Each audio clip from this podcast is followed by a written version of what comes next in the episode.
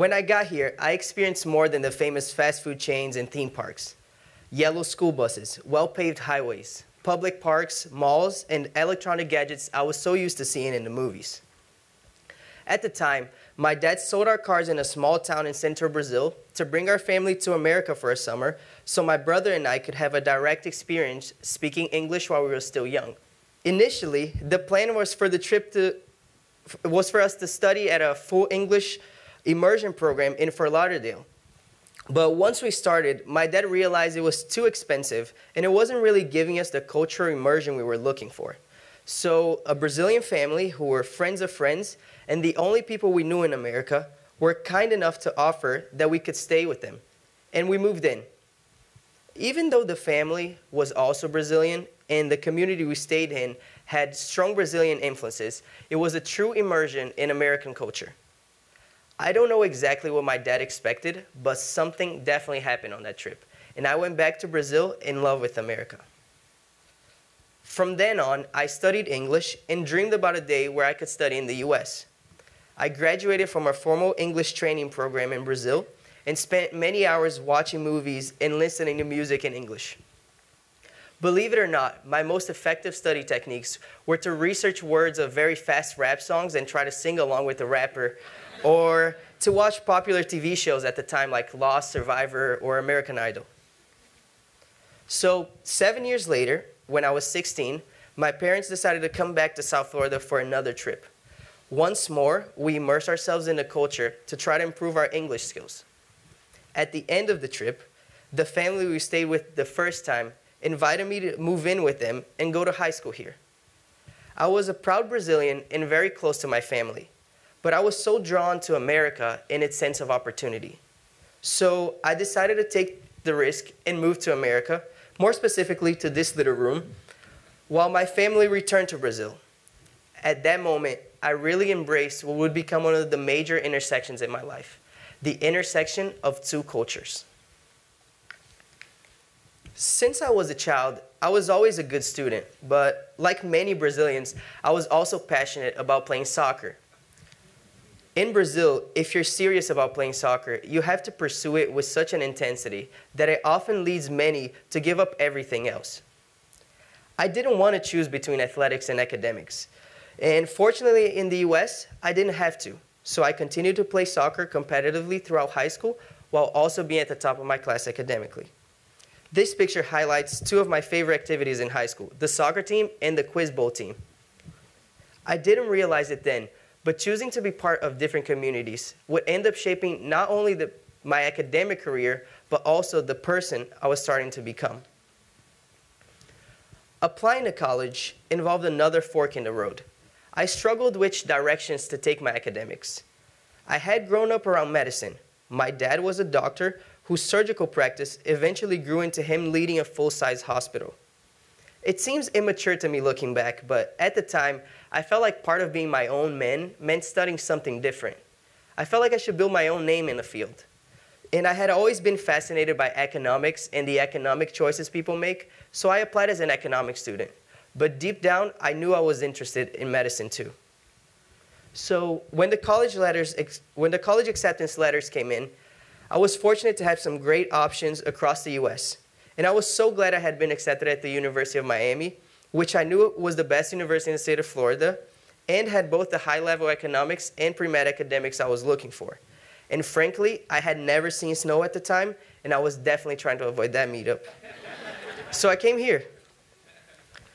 During my first week here, I was reading the campus newspaper, and there was an article about something called the Da Vinci Program in the College of Arts and Sciences.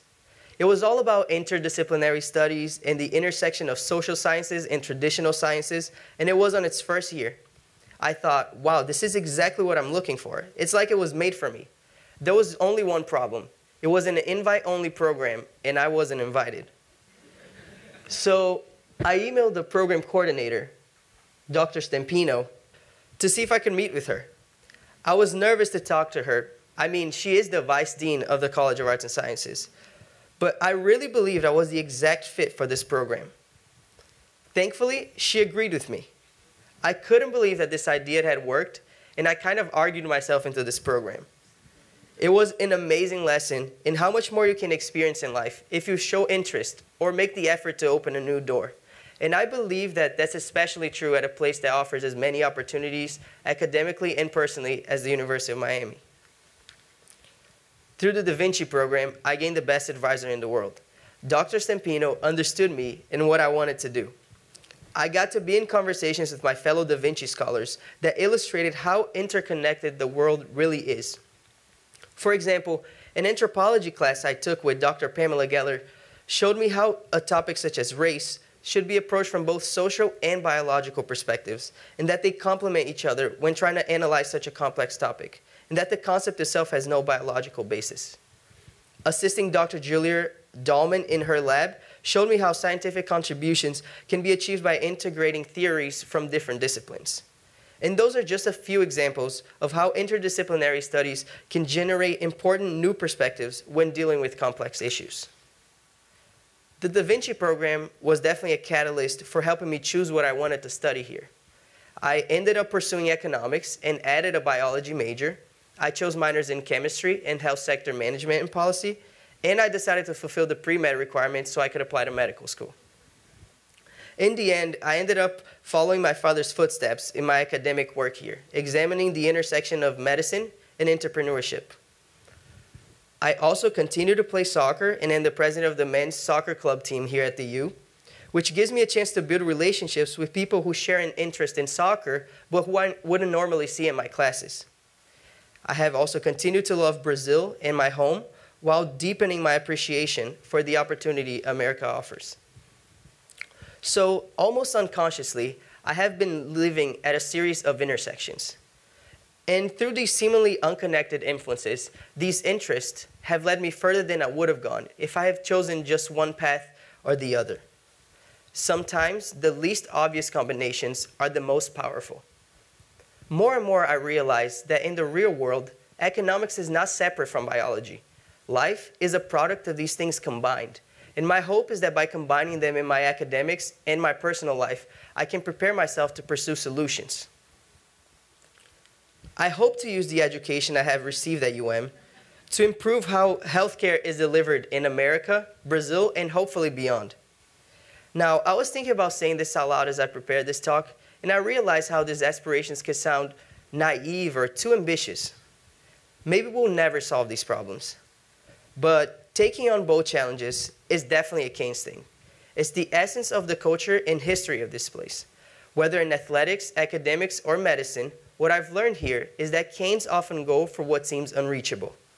And if no one takes on these challenges, then solutions will never be found. I really believe if there's one thing I've learned in my life so far, it is the power of intersections. The power that living between two worlds has to shape you and also the potential it has to generate solutions. If there are ways to solve these problems, I believe they will be found at the intersections.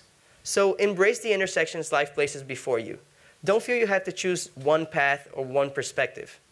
If you're like me, it will make all the difference, and someday the world may thank us for it. Thank you.